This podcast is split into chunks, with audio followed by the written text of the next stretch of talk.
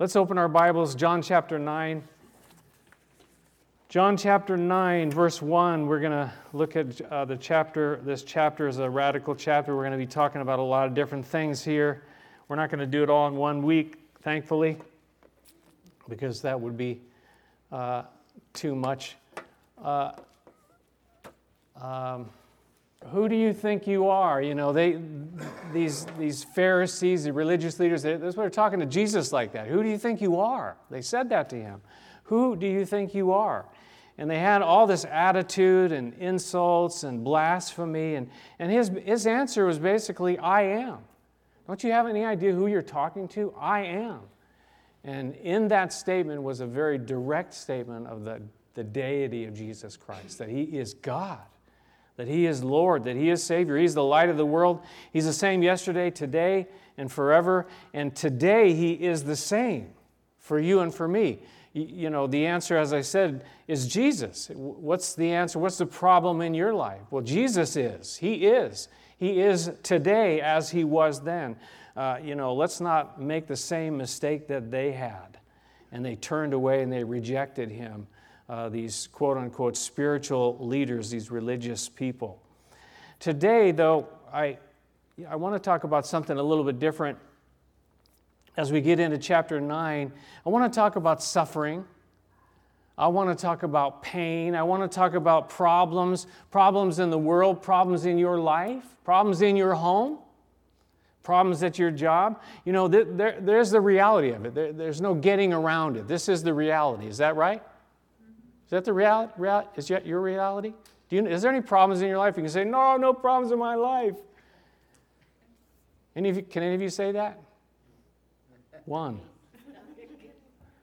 out of 5,000, that's not bad, you know. The truth of the matter is, you know, stuff goes on and it's all around us. And we ask the question, you know, why? Why is there suffering in the world? You know, whose fault is it? Who can we blame? We like to do that. Do you know what I mean? We like to blame somebody. There's got to be somebody that we can blame for whatever it is that happened. It happens a lot in relationships, doesn't it? It happens in marriages. Well, if you hadn't done that, then I wouldn't, you know, blaming our behavior on somebody else. You know, I read this, and I think it's so true. Every man needs a wife because many things go wrong that he can't blame on the government.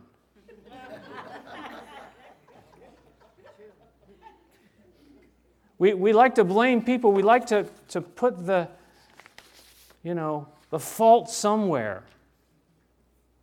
You can, you know, you can find stuff about this, you know, why do we blame people? Who do we blame? You know, who wins when we blame? Does blaming actually change anything? No. You know, there's a little list somebody put together. Blame the job, blame the kids, blame the partner, blame the parents, blame your childhood, blame money issues, blame the government. Blame the politicians. Blame the microwave. Blame the car. Blame the house. Blame the noisy neighbor. Blame the trains running late. Blame the curry last night. Blame the shop assistant. Blame the doctor. Blame the drugs. Blame the soccer results. Blame the war in the Middle East.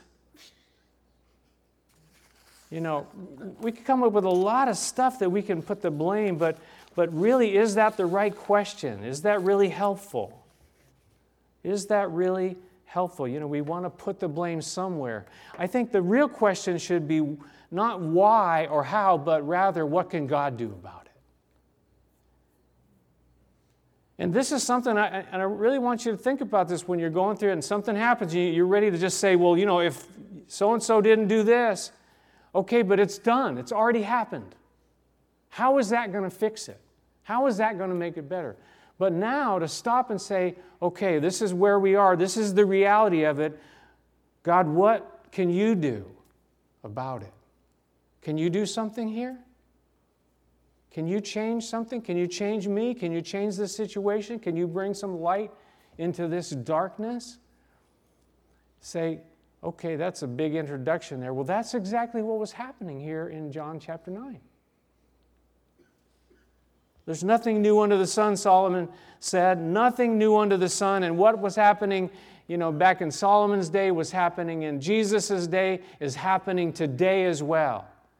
So let's go ahead and read John chapter 9, verse 1 through 5. It says, as he went along, now he had just slipped away from these guys that wanted to stone him to death.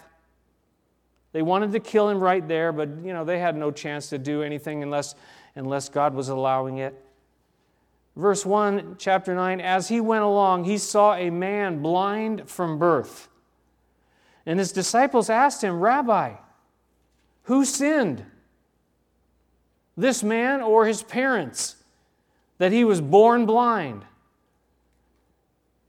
Neither this man nor his parents sinned, said Jesus, but this happened so that the work of God might be displayed in his life. As long as it is day, we must do the work of him who sent me. Night is coming when no one can work. While I am in the world, Jesus said, I am the light of the world. While I am in the world, I am the light of the world. This is kind of like a teaching moment, isn't it? What I would say is a teaching moment. The disciples ask him this question.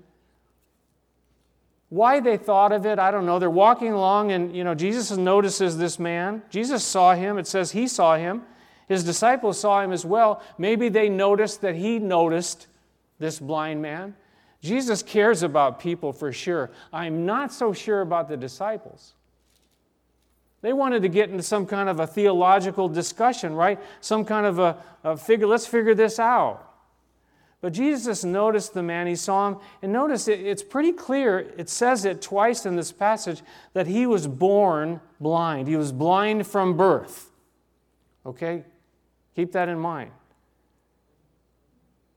Now, if you were the parents of this man, and this happened, it's a very difficult situation. A very painful situation. But it's the reality. It's what happened. It's what it was. And so now they're face to face with it, and they're looking at it, well, why? How? And the disciples, they say, you know, who sinned? There's got to be somebody that we can blame. There's got to be somebody that we can put the fault on in this situation. And again, as I've been saying, that's kind of where we are today.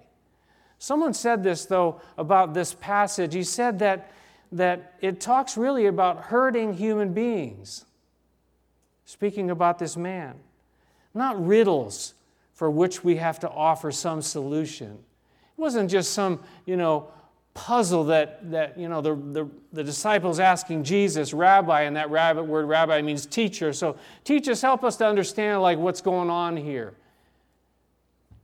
And Jesus does something very different, doesn't he? We know the rest of the story. He heals the man. We're not going to get to that today. We're going to get to that next week. But the disciples, they're going like, you know, whose fault is this? Who did it? Now, some of you are thinking, well, I never do that. Well, I want you to think about this the next day or two. When you're ready to blame somebody, when your husband or your wife says something to you and you're ready to just flip out. Amen. Or something happens. Your car breaks down. Who did this? It's that mechanic. I know it's him. You know the story of Job, right? It's very possible that the book of Job is the oldest book in the Bible. Very interesting when what does it deal with? It deals with suffering, right? But when you read the book of Job, and it's a long book too, it's like 40 some odd chapters, right? And you read this and it's just like, oh, like, but the deal with it is Job had some friends, right? His friends come along. Job's having all these problems, all this stuff happens to him, and his friends come along. And basically what they said is this: you must have done something really bad to deserve what you have gotten. Now, the truth of the matter is, when you read it, you find out Job didn't do anything, really. And he wasn't perfect by any means, but he was doing everything he should have been doing. So they come along and say, you know, like, you must have done something. It's your fault, man. We're going to blame. If we're going to put some blame somewhere, it's on you. Now, even if it was his fault, is that going to help the situation? When someone comes along and tells you, say, you are really an idiot that you just did that. Well, you already know you're an idiot, because you're already feeling bad that you did something so stupid, and someone comes along and says, you really blew it, man. What's that between your ears? Empty space? You know, these kinds of things, they're not helpful.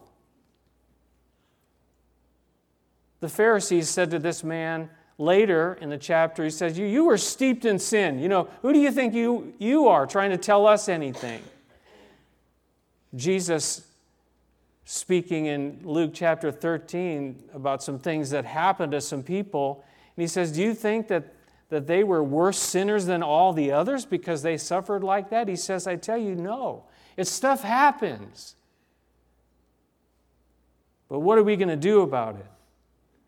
You remember in the book of Acts when Paul was shipwrecked on the island, right, in chapter 28, and you know, he got bit by a snake, and it's a very poisonous snake, and the islanders there, they knew that as soon as they saw that, they thought, this guy is a goner, right? He's done. And they said this to him. They said to each other, this man must be a murderer. For though he escaped from the sea, justice has not allowed him to live. In other words, it's his fault that happened. He got bit by the snake. Now he's going to die. It's all his fault, no matter what. He must have been a murderer, because now he's going to die. Well, we know God did something in that particular case, right? Did he die? No, he still had work to do. His time wasn't up yet. Now, he would die at some point in time, and he would die as a martyr for his faith. But it wasn't that yet. John Corson said the foundational question of all suffering is why? And that's what happened here in this passage. The disciples saying, why was he like that? Whose fault was it? And they give Jesus two options. Don't you love that? Why did this happen, Jesus? Here are your two options. Either it was him or it was his parents. That's why he was born blind. I mean, when you think about it, though, the first one, you know, it was his own fault. He was born blind. What did he do? What sin did he commit? Well, there were some strange philosophies then, as there are now, about reincarnation and different kinds of things, you know, that you could sin before birth. They even looked at, you know, when, Jacob and Esau were in the womb, you know, and Jacob was wrestling with his brother, and he kind of got the jump on his brother kind of thing, and that whole, and so, you know, you could sin inside the womb. And that's probably what happened, is what they're saying. Or there's this idea of pre-existent spirits. There was weird things going on then too. Jesus saying, you know, what are you talking about? Or maybe it was his parents. That's it. And some of you are parents. You know, it's a hard enough thing raising kids, and you have the guilt of it, right?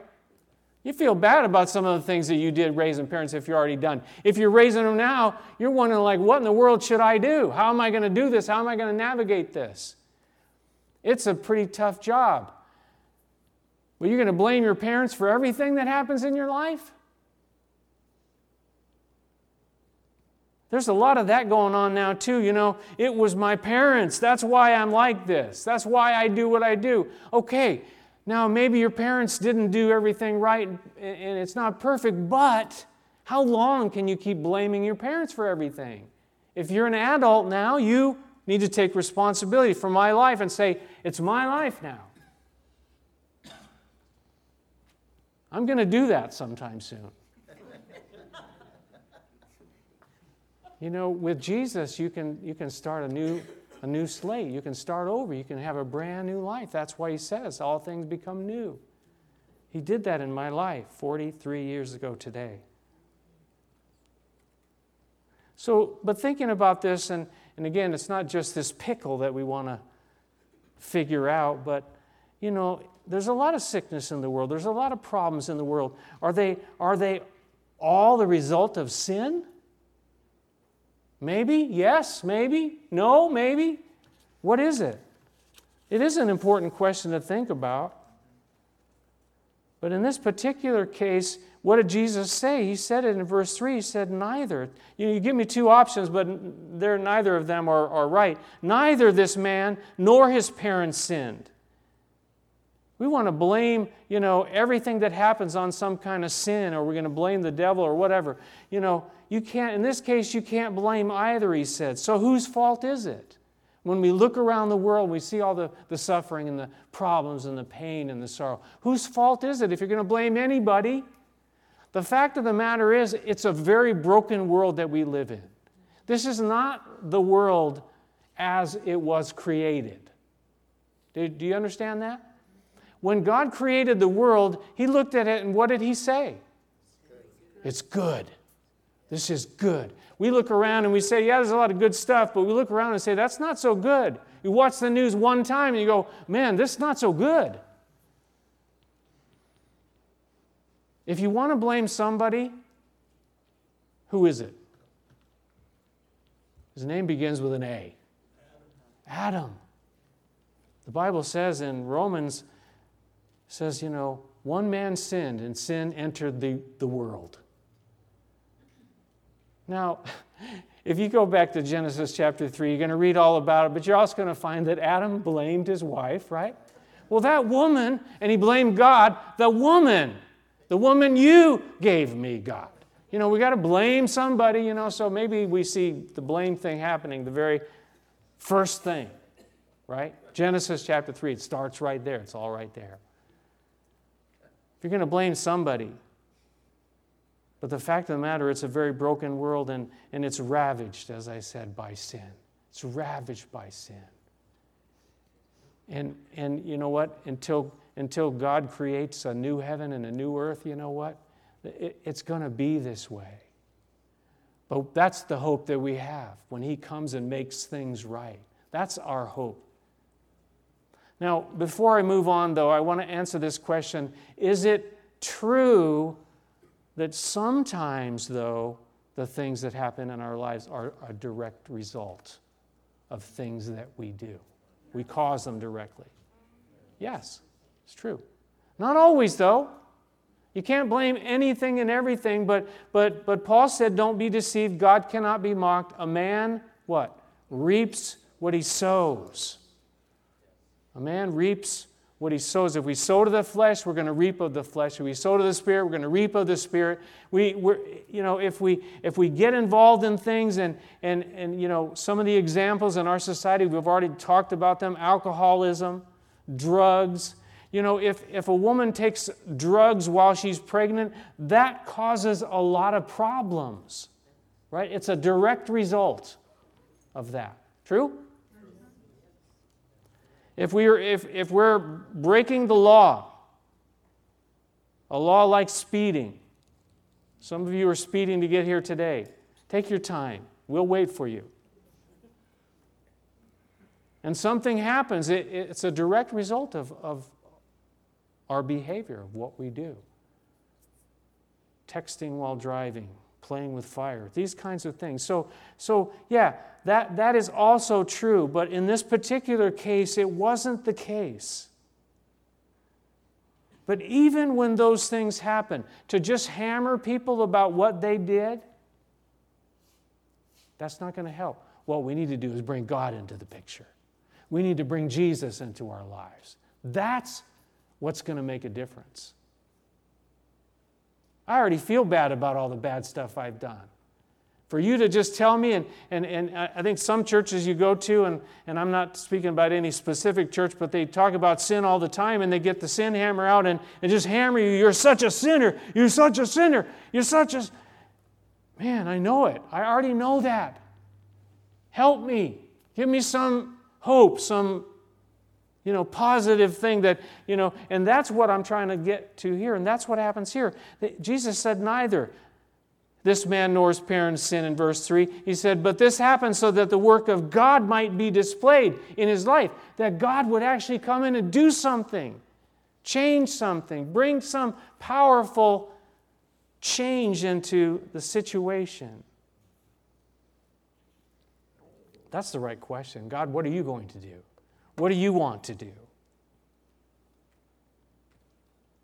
Instead of whose fault is it, instead of whose sin, instead of how bad you are, I think the question should be who heals, who forgives, who can make things right? Who can make a change here? It's not us. Leave it to us? That's like leave it to Beaver. You know, did he fix anything? He always made it worse. Somehow they always got to the good thing in the end. It's one of my favorite shows anyways. This happened. It's a reality. This happened. It's happened already. It's done. So that the work of God might be displayed in his life, where he would heal, where he would save him, where he would care for him. And next week we're going to look at the fact that he not only healed him physically, but he healed him spiritually as well. We're going to see that. The work of God. I looked up that word work, and basically it means business. It means like an occupation. It means something that you're occupied with, something that you do on a regular basis, something that you're occupied with. And notice he says that this is the work of God. This is like the occupation of God. This is what God likes to do. He likes to get involved in our lives and change and do something in our lives. That's what he wants to do, if we'll let him. Can we say no? Can we stop him? Yeah. He's not going to force himself upon us. There's certain times where he overrules, and his sovereignty overrules, absolutely. But, on a personal level, for you and I to not say no. It's an opportunity. So these things happen, and it becomes an opportunity for God to do something. Rather than looking at, who can we blame? Whose fault is it? Well, God, it happened. It's the reality. So what can you do? It's an opportunity. What does God want to do? And for that to happen, we need to look to him. Now, David Guzik, speaking about this, listen carefully, because in this particular case, he heals the man. Is that always going to be the case? Is that always what God wants to do? To heal someone physically. Listen what he said. He said, Jesus explains it's because God wants to work in and through even this horrible thing. Jesus pointed away from the why and onto what can God do in this. In this man's case, the specific work of God would be to heal him. But God may reveal his works in other lives, other ways. He says, such as joy and endurance in the midst of difficulty. So God isn't limited. It's like the disciples, they gave him two options. We're going to say to God, okay, God, you got to help me, and this is what I want you to do, and this is what you must do, this is what you will do. Like, that's ridiculous for us to say that. But we do. God may reveal his works in other lives, other ways, such as joy and endurance in the midst of difficulty. Maybe he wants to give you a joy and an endurance. You read about, what is her name, Fanny Crosby, that was blind. And she wrote, I don't know how many hundreds or thousands of hymns. 9,000 hymns. Thank you, Bruce. Did God heal her blindness? No, he used it in an incredible way. He used it that she might be fruitful for him, for his kingdom.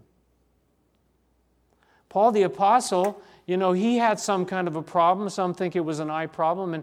And he went to God, and he'd seen people healed. He went to God. This is Paul the Apostle. He went to God, and he said, he prayed that God would take it away. This messenger of Satan that's buffeting me, that this thing that's bothering me. And it says he went back 3 times. Well, God, you didn't quite hear me the first time. Here I am the second time. Heal me, take it away. And it didn't happen. He goes back the third time and says, God, sit down. I want to explain something to you. I need to be healed from this. You need to do something, and this is what I want you to do. Did God do it? What was God's answer? God always answers, by the way. What was his answer? My grace is sufficient. Well, what was the first answer? Grace. No. No. Right. Sometimes he says no. He always answers, though. Sometimes he says yes. Sometimes he says no. Sometimes he says, we'll see. You know, as a parent, you say, we'll see. That's a good answer, like to put it off. But then he did say to Paul, he said, you know, my grace is sufficient for you. And Paul had a lesson. It was a teaching moment for Paul where God's grace was enough for him. And sometimes he says that for us too. That's where we're going to find joy and endurance, in the midst of difficulty. In the grace. My grace is sufficient. It's enough. It's enough for you. Let's look at verse 4 and 5. As long as it's day, Jesus said, we must do the work of him who sent me. Night is coming when no one can work, and while I'm in the world, I am the light of the world. It's kind of interesting that he speaks like that right after what he had to say. This happened so that the work of God might be displayed in his life. There's a couple reasons. One is that it was the Sabbath day, and he was going to get into trouble for that by the religious leaders for healing on the Sabbath day. But I think even more than that, he said, you know what, now is the time. Now is the day. Now is the time I want to do something. And it really makes me think, in our lives, how much time do we have? You know, how many earth days do we have? We have eternity, yeah. We're never going to see death. We saw that in the last chapter. We're going to live forever and ever in eternity. But how many earth days do you and I have? We don't know exactly. So what do we have? Today is the day the Lord has made. This is the day the Lord has made. Today is the day of salvation. How much time do we have? You know, and it made me think about this. You know, do we have time to spend on blaming? What purpose does it do? Do we have time to waste on doing that? It doesn't. You know, I've been married 41 years. I thank God I became a believer before I got married. You know, because we say this, without Jesus, how could we do it? But I've learned after 41 years, you know, spending time in an argument, in a fight, does absolutely nothing. So it's better just to stop it. Let's end this now. Let's pray together now. Let's just say I'm sorry and move on. God help us. Let's move on. Now, you may have to say that through gritted teeth. But you know what? We're just going to keep fighting until you realize that it was all your fault that happened, and we're going to keep going around and around about this. How much time do we have to waste on that? How many of you have spent hours? And then you don't get any sleep during the night because of getting so wound up by what happened in that argument. No, that never happened to me. No. Absolutely. Yes. How much time do we have? Jesus said his time was limited. His earth days were limited. We know he's going to, you know, continue to work, but his time physically to be there was limited. And so you and I, you know, we need to take these opportunities, these times that we have. When things happen, instead of, you know, getting all twisted up, but say, God, what do you want to do here? Bring God into it. Into this opportunity, this situation. John Corson said, misery always opens the door for ministry. Make the most of every opportunity, Paul said, because the days are evil. Our time is limited in this world, and I think that's why Jesus goes on in verse 5 to say, while I'm in the world, I am the light of the world. That we need to go to the light. The reason, you know, This man was born blind from birth. He was in darkness. The problems that we face, it's darkness, it's evil, it's the stuff around us, it's stuff that happens, it's even stuff within us that's dark. We need the light. We need Jesus, the light of the world. You know, we really need to stop looking for blame, and we need to look to Jesus. I want you to look at your bulletin, because I put this quote in by Spurgeon, and I want to close with that.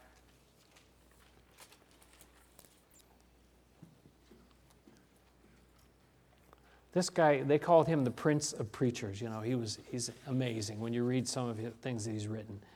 But they really used to preach back then. When you read a sermon, it could go on for like an hour and a half. And he didn't even have a microphone. And there were thousands, 5,000 people, I can't remember the number, in the auditorium where he preached without a microphone. Amazing. But look what he says. Whenever you see a person in sorrow and trouble, the way to look at it is not to blame and inquire how they came there, but to say, here is an opening for God's almighty love. Here is an occasion for the display of the grace and goodness of the Lord. Boy, I wish I could be like that every day. I think it's something to shoot for, something to look to, something to see if we can get there, at least try. Here is an opening for God's almighty love. Here is an occasion for the display of the grace and the goodness of the Lord. This is an opportunity for God to do something. It's not good. It's dark. It's blackness. It's darkness. But God can do something here. What is he going to do? I don't know. He's unlimited. He is unlimited. What he can do is unlimited. God can do all things. But we need to turn to him and look to him. Stop looking at ourselves. Stop looking at the others and blaming and accusing and trying to find some sort of person to give fault to. And ask God to work. Let's pray, shall we? Our gracious Heavenly Father, we thank you for your word. It's powerful, it's living, it's active, it's able to get even to the dividing of soul and spirit, bones and marrow, getting right into the very core of who we are and work there, Lord. And your word is alive today in me and in us. And I know you want to speak to us, and you want to challenge us. You want to take us in a better direction. And I know, Lord, that there's a lot of work to do. Even after 43 years, there's still a lot of work to do. But your word promises that you began a good work in me, and you will carry it on to completion the day of Christ Jesus. That work that you've started, you will finish. So, Lord, I surrender. I bow my heart, my life before you. Lord, King. Father, there's darkness all around us. There's darkness in our homes even, in our jobs. So, Lord, we pray and we stop and we say, Lord, what do you want to do here? It's an opportunity for your almighty love. I don't know what it is in your life, what it is that you might be facing, but you can stop right now and say these words. Maybe you'll forget when you leave, but right here, right now, you can say, Lord, what do you want to do with this? You want to change the situation? You want to change me? You want to change the other?